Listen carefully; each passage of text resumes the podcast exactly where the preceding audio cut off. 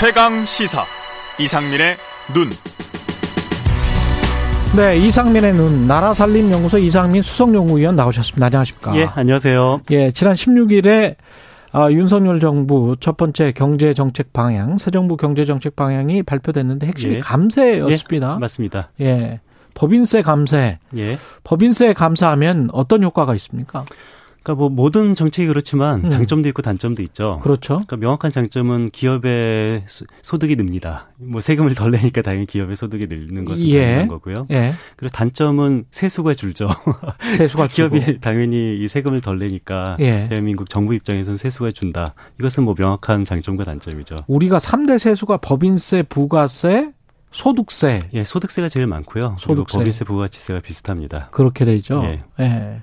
세 개 합하면 60%가 넘지 않습니까? 아, 60% 훨씬 넘죠. 그렇죠. 예. 그러니까 법인세가 한 20몇 퍼센트 됐었던 것 같은데. 예. 무한 소득세가 100조 원이 넘고 법인세가 한 70조 원, 부가치세도 한 70조 원 그 정도 됩니다. 그러면 법인세를 적게 거두면 예. 그러면 그만큼 많이 떨어지겠네요. 그렇죠. 예. 이, 그 한국 세수- 입장에서는 세수는 세수 자체가 줄 수밖에 줄어들 없죠. 수밖에 예. 없다. 세수가 감소하지 않으면 가, 근데 세수가 감소하지 않으려면은 예. 그만큼 매출이 늘고 영업이익이 늘어서 법인세를 더 많이 낼 수 있는 그 볼륨 예, 그렇죠. 크기가 커지면 예. 세수가 줄지 않는다. 예. 그래서 우리는 법인세를 줄여 주는 것이다. 이게 지금 정부 주장 아니에요? 그렇죠. 그러니까 예. 조금 더 쉽게 설명하자면은 예, 예. 그러니까 정부는 이 법인세율을 낮추면은 예. 뭐 세수는 준다라고 이게 사람들이 생각하니까 음. 뭐 세수가 그렇게 많이 줄진 않을 거다. 네. 왜냐면은 법인세율을 낮추면은 기업들이 투자를 활성화하고 그럼 경제가 좋아져서 오히려 세수는 줄지 않을 수 있다라는 말을 하는데요. 근데 결론부터 말하면은 저는 이 말은 사실상 이 실체가 없다. 뭐 증명될 수 없다라고 생각을 해요. 예. 그러니까 무슨 소리냐면은 그 저는 경제정 아, 뭐 경제정책뿐만 아니라 모든 정책은 이것이 실증적인 연구, 실증적인 데이터가 중요하다고 생각을 해요. 그렇죠. 그러니까 소위 말하는 뇌피셜을 통해서 이게 이 정책을 하면 잘 될 것이다, 안 될 것이다. 이거는 올바르지 않는 거죠. 그런데 과연 여태까지 실증 연구를 통해서 법인세율을 줄여, 줄였 을 때 이것이 기업이 더 투자를 많이 해서 경제가 좋아져서 세수가 줄지 않는다라는 연구는 없습니다. 그렇기 때문에 투자가 는다는 그런 증거가 없다. 어, 그러니까 정확히 이것은 좀 구분해야 돼, 구별해야 되는데요. 예. 법인세율을 낮췄을 때 세수가 늘거나 뭐 줄지 않는다라는 연구는 음. 없고요. 그런데 법인세율을 낮췄을 때 투자가 증가한다라는 연구도 있고 예. 투자가 그 증가하지 않는다라는 연구 이건 두 가지가 있는데요. 그러니까 그렇죠. 확실한 것은 세수가 감소하는 것은 확실합니다. 그런데 음. 저는 좀 안타까운 게 정부가 뭐 저는 국민들의 동의를 통해서 구- 동- 국민들이 동의만 한다면은 음. 법인세율을 높일 수도 있고 낮출 수도 있다고 생각하는 데 문제는 국민들의 동의를 구하는 과정에서 정확한 사실을 말을 해야 되거든요. 음. 그런데 법인세율을 낮춰도 세수가 줄지 않을 수 있다라는 것은 실증적으로 절대 나온 적이 없는 그런 이것은 맞지 않는 말인데 그런데 문제는 두 번째입니다. 예.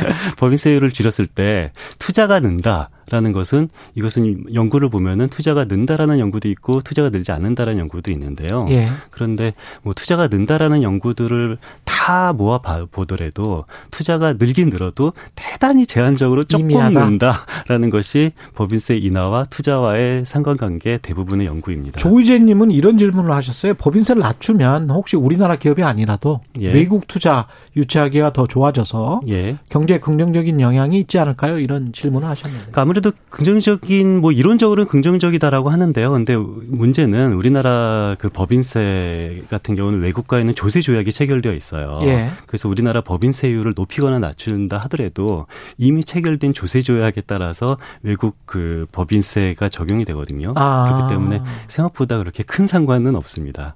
그렇군요. 그다음에 이제 실효세율도 좀 문제가 되지 않습니까? 그러니까 사실은. 가장 중요한 거는 그러니까 예. 법인세율을 이번에 낮춰야 된다라는 논거는 뭐 첫 번째 논거는 낮춰도 세수가 줄지 않는다. 이것은 거짓말인 거고요. 근데 법인세율을 낮추면은 두 번째 이 투자가 증가할 것이다. 이 말은 부분적으로는 맞지만 굉장히 제한적이다라는 거고 그리고 세 번째 논거가 지금 말씀하신 것처럼 외국과 비교했을 때 우리나라 법인세율이 너무 높다. 그래서 네. 좀 낮춰야 된다라는 건데 그 외국과 비교했을 때 저는 중요한 것은 명목세율이 아니라 실효세율이거든요. 그렇죠. 그러니까 명목세율만 봤을 때 근데 지금 조금 잘못 잘못된 보도나 잘못된 주장은 명목세율을 그 다른 나라의 중앙정부의 법인세율만 비교를 해요. 그렇죠. 그런데 중앙정부에 만약에 10% 내고 지방정부에 10% 내면 합은 20%인 거잖아요. 그럼요. 주정부가 더 셀 경우도 있습니다. 그렇죠. 예. 그렇기 때문에 뭐 미국이나 독일 같은 경우는 우리나라보다 중앙정부에 내는 세금 법인세는 작은 것은 사실인데 음. 지방정부에 내는 세금까지 합치면은 미국 뭐 독일 일본 그렇죠. 전부 다 합치면 우리나라보다 명목세율은 더 높고요. 근데 음. 더 중요한 것은 음. 명목세율이 중요한 것이 아니라 실효세 세, 실효세율인데요. 그렇지. 실효세율이 뭐냐면은 그러니까 법적으로는 뭐 25% 낸다라고 하지만 실제로 25% 내는 건 아니잖아요.